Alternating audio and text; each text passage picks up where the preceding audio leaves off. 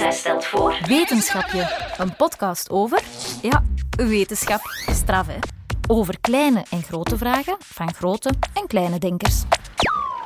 Ik ben Leen en ik dobber hier in het midden van de Atlantische Oceaan. Oeh, ja, dat is de grote oceaan tussen Europa en Amerika. En hier in het midden van de zee zou ooit het eiland Atlantis gelegen hebben. En volgens de legende woonde hier de vrouw Kleito. De god van de zee Poseidon was verliefd op haar geworden. Oh, mi amor. Ze kregen samen kinderen en Poseidon maakte voor haar een eiland waar ze kon leven. Schattig, hè? Een vruchtbaar eiland met een bloeiende oogst, prachtige planten en grote dieren. Een aardsparadijs, zeg maar. En het volk op het eiland groeide uit tot een machtige beschaving. De mensen waren er gelukkig, er heerste harmonie en liefde. Maar na verloop van tijd waren er mensen die blind door hebzucht belust waren op macht.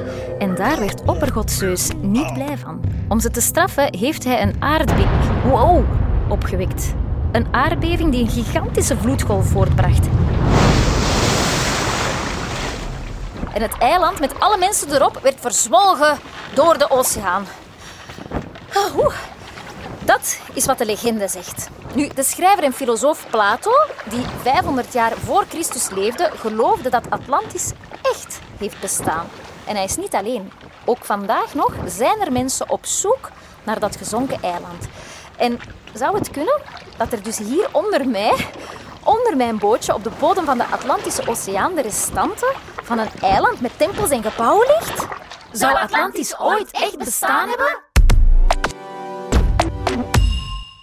Je zou zelfs een muntstuk van 2000 jaar geleden kunnen vinden. Dit is Caroline. En Caroline is archeologe en zij is waanzinnig geïnteresseerd in de geschiedenis van de mens. Hoe leefden wij mensen vroeger? Ploeteren en vroeten in de aarde, dat is één van haar lievelingsbezigheden. Ja, in de modderrollen vinden wij ook zalig.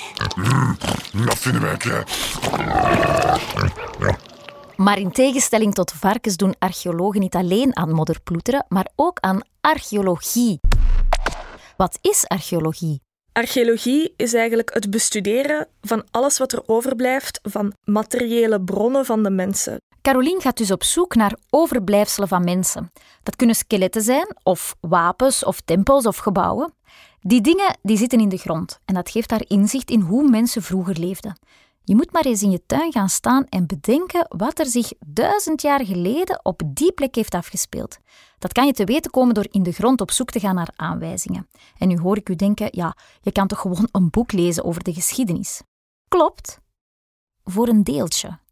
De geschiedenis over onze westerse wereld vertelt vooral over witte, rijke mannen. En dat komt omdat de geschiedenis geschreven werd door witte, rijke mannen. En die wilden natuurlijk vooral over zichzelf vertellen. Dus als je als archeoloog iets wilt weten over de slaven of over vrouwen uit de laagste klasse, dan moet je eigenlijk dat doen via archeologisch onderzoek, want er is geen enkele andere manier om die vraag te beantwoorden. Oké, graven in de grond dus, op zoek naar menselijke aanwezigheid. Maar waar ergens in de grond vinden we overblijfselen van mensen? Ik bedoel, hoe diep moeten we graven? Dus op enkele tientallen centimeters onder de grond kan je al archeologie vinden. En in steden kan het zelfs over 4, 5 meter gaan dat je archeologie kan vinden. Een tiental centimeters. Ah, wat zei, dat is één schub uit de grond. Dat is helemaal niet zo diep. Ik vertel jullie even over de opbouw van onze aarde. Onze aarde is een ronde bol met helemaal in het midden de kern, die is hard. Daar rond ligt de aardmantel, die is vloeibaar en superwarm. Bovenop de aardmantel ligt de aardkorst. Dit deel is het dunst. Bon, het is te zeggen. Caroline, hoe dun precies is onze aardkorst? Die aardkorst is gemiddeld zo'n 35 à 40 kilometer. Bij bepaalde gebergtes kan die zo 80 kilometer zijn. 40 kilometer, dat is van Antwerpen tot Brussel. Zo ver dus is de aardkorst, maar dan naar beneden. Waaruit bestaat de aardkorst? Die bestaat uit verschillende soorten gesteenten. En de bovenkant van die korst, dat is het landoppervlak waarop we lopen of de zee. Waar mensen en dieren dus leven. We moeten dus helemaal niet diep graven om aan vondsten te komen. Die vondsten die liggen al op een diepte van 10 centimeter tot enkele meters. In België is het verplicht om een archeologisch onderzoek te doen als je een huis gaat bouwen. En zo'n archeologisch onderzoek, hoe gaat het in zijn werk, Caroline? Waarmee begint men? Oude kaarten. Is er op oude kaarten bijvoorbeeld te zien dat er daar een hoeve stond in de middeleeuwen of later? Stap 1 is onder andere oude kaarten bekijken. Is er een vermoeden dat er iets waardevols in de grond zit, dan gaat men over naar stap 2. En dat is? En dat is dan een booronderzoek. Dan gaan we eigenlijk heel kleine stukjes van de grond naar boven halen om te zien of die verstoord is of niet. Als daaruit blijkt, oh, het is interessant, dan komt er een proefsleuvenonderzoek. En daarbij gaan we een soort vensters openen in de grond. Oh, het bezet, hè? No, Mol. Sorry, jij zit hier. Maar oeh, ik ga dat venster precies wel even openlaten. Ja, krampjes. Oh. Niet letterlijk een venster openen natuurlijk. Hè. Er worden op verschillende plekken op het terrein vierkanten van 2 meter bij 2 meter of sleuven van 2 meter breed over heel het terrein uitgegraven, om zo te zien of ze op iets stoten. Als er dan iets bloot komt te liggen of half bloot, dan graaft men dat verder uit. En dat is dan stap 4, de grote opgraving. Archeologen moeten als ze iets vinden veel foto's maken en tekeningen en de vondsten goed archiveren. Wat hebben ze waar en wanneer gevonden? Dat gaat dan allemaal in zakjes of doosjes naar het laboratorium of een depot. En dan? De archeologen gaan opnieuw een rapport schrijven met wat ze gevonden hebben. Dus wij gaan alle vondsten wassen en bestuderen.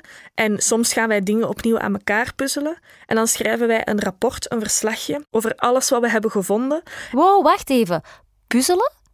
Moet je als archeoloog goed kunnen puzzelen? En wat als je puzzelen stom vindt? We hebben een puzzelclub. En dat zijn mensen die eigenlijk op vrijdag komen puzzelen bij ons. We hebben een opgraving gehad waarbij we, ik denk dat 14.000 grijze scherven waren. En dan hadden we die allemaal op heel grote tafels open liggen. Onze puzzelclub heeft dan al die scherven proberen puzzelen tot potjes terug. Dat is fantastisch. Een puzzelclub.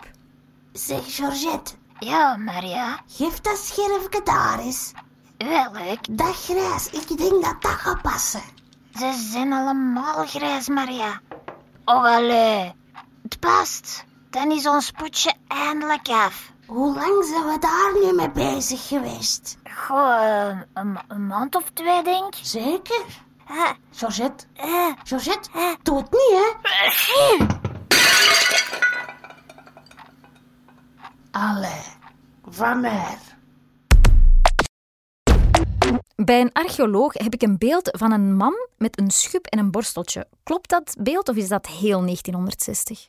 Een schop en een truweel zijn eigenlijk de meest gebruikte materialen voor een archeoloog. Een truweel is zo'n klein driehoekig afgeplat schopje dat metsers ook gebruiken, of in de moestuin kan je dat ook gebruiken. Maar je mag er ook een kraan of een graafmachine bij bedenken. Graaf, zijn er zo nog moderne technieken? Ja, zeker. Dan mag je ook bedenken dat we met het GPS-toestel alles gaan inmeten, dat we met een drone foto's gaan nemen, met een metaaldetector op zoek gaan naar metalen vondsten, tekeningen maken met een tablet en nog heel veel meer. Dus er komt wel meer technologie bij kijken dan dat je zou denken. En zijn er zo nog moderne technieken? Ja, zeker. Een van die manieren is bijvoorbeeld met een grondradar of een georadar. Dan gaan we stralen de grond insturen en die weerkaatsen of die weerkaatsen niet op een bepaalde diepte, waardoor we een soort eh, scan krijgen van wat er onder de grond zit. Ah, een beetje zoals vleermuizen sonargeluiden gebruiken om een beeld te krijgen in audio van de grot waar ze in vliegen. Zeg, en zijn er zo nog moderne technieken? Ja, zeker. Je kan ook aan luchtfotografie gaan doen, waardoor je als er op een bepaald maaiveld een bronstijdcirkel zit bijvoorbeeld, dan gaat je gewas op dat maaiveld, op die bronstijdcirkel, anders groeien dan op de rest van je weide. Een bronstijdcirkel is bijvoorbeeld een graf uit de bronstijd in de vorm van een cirkel. Als jij allemaal steentjes in je moestuin begraaft en je plant er kervel bovenop, dan ga je zien dat de kervel boven je steentjes er anders zal uitzien dan de rest. Had ik al gevraagd of er zo nog moderne technieken zijn? Ja, zeker. Ik denk de leukste techniek voor veel archeologen is C14-datering. Dat is een bepaalde manier om te gaan weten hoe oud iets is. C14-datering. Wacht, ik leg dat even uit. Fifi, Fifi, kom eens even hier met dat bot. Ja, is een eh, brave hond. Alle levende wezens hebben een bepaalde hoeveelheid koolstof 14 in zich. En als je sterft, begint die koolstof te vervallen. Dat vervallen gebeurt met een bepaalde snelheid. Door te meten hoeveel koolstof 14 er nog aanwezig is in dit... Allee, allee Fifi, laat los. Ja. In dit bot kan ik ontdekken hoe lang dat bot al dood is. Straf, hè? Allee, Fifietje. Hier, vangen, hè? Ha!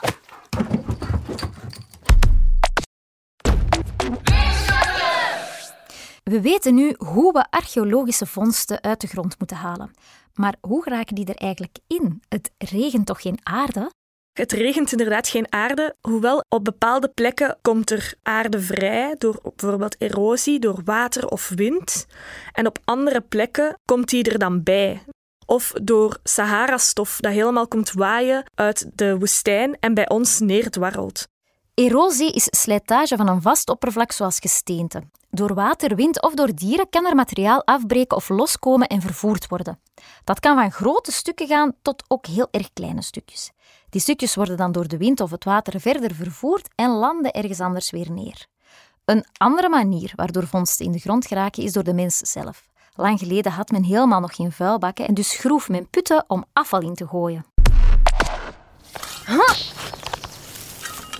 Wow, wat is dat? Ik heb een muntstuk gevonden. Maar het ziet er kei oud uit.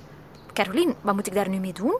Als je dat vindt, mag je dat houden, want jij bent de eigenaar van je eigen tuin en dus van alles wat erin zit. Het is wel belangrijk dat je dat laat weten dat je dat gevonden hebt, zodat de archeologen dat kunnen bijschrijven bij alle informatie die we hebben over alles wat er gevonden is in jouw buurt. Of je mag het ook aan een museum geven of aan een depot, dat is een bewaarplaats. Dan ben je zeker dat het goed bewaard wordt. Is er ook archeologie in zee mogelijk? Er wordt ook archeologisch onderzoek in de zee en in de oceanen gedaan. De archeoloog doet dan een duikpak aan en die duikt naar de plek die hij nodig heeft. Er wordt daar een griet uitgezet. Dat is een soort van raster met touwtjes. En zo kunnen ze foto's nemen en gemakkelijk noteren waar men wat vindt.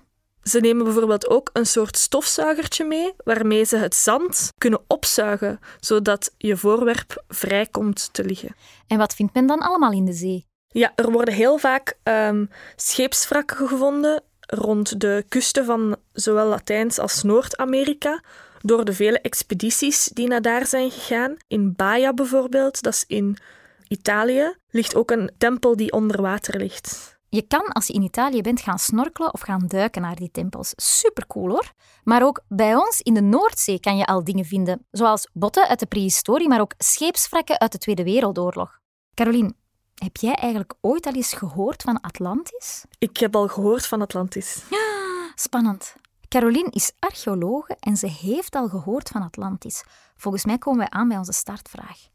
En wat denk je, Caroline? Zou Atlantis ooit echt bestaan hebben? Ik denk dat er in heel veel legendes een kern van waarheid zit. We weten dat er eilanden zijn met grote beschavingen die ten onder zijn gegaan door bijvoorbeeld een vulkaanuitbarsting en daarna een grote tsunami of zondvloed, waardoor die nu onder water liggen. Het eiland Terra bijvoorbeeld in Griekenland is zo ten onder gegaan, zo is de Minoïsche beschaving ten onder gegaan. Dus we weten dat dat gebeurt en in heel veel verschillende culturen zijn er heel veel verhalen die lijken op Atlantis maar ik weet niet of we ooit het eiland Atlantis gaan vinden.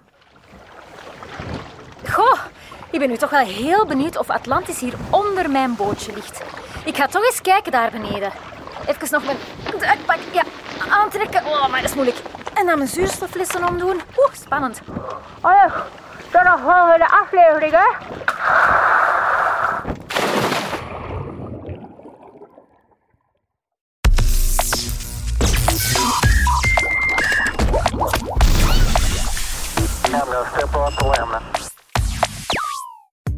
Zit jij al langer met een borrelende vraag?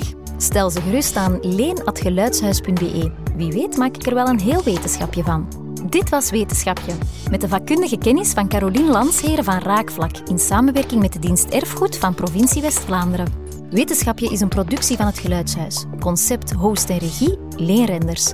Klank en muziek, Bram Kouwmans. Met hulp achter de schermen van Marijke Guttes, Katarina Martinovski, Pieter-Jan Vinks en Shana van den Broek. Heb je genoten van deze aflevering? Geef dan een score of laat een recensie na. Zo vinden anderen ook de weg naar deze podcast.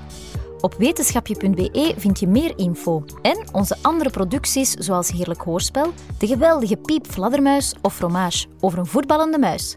Dag wetenschappers, tot snel!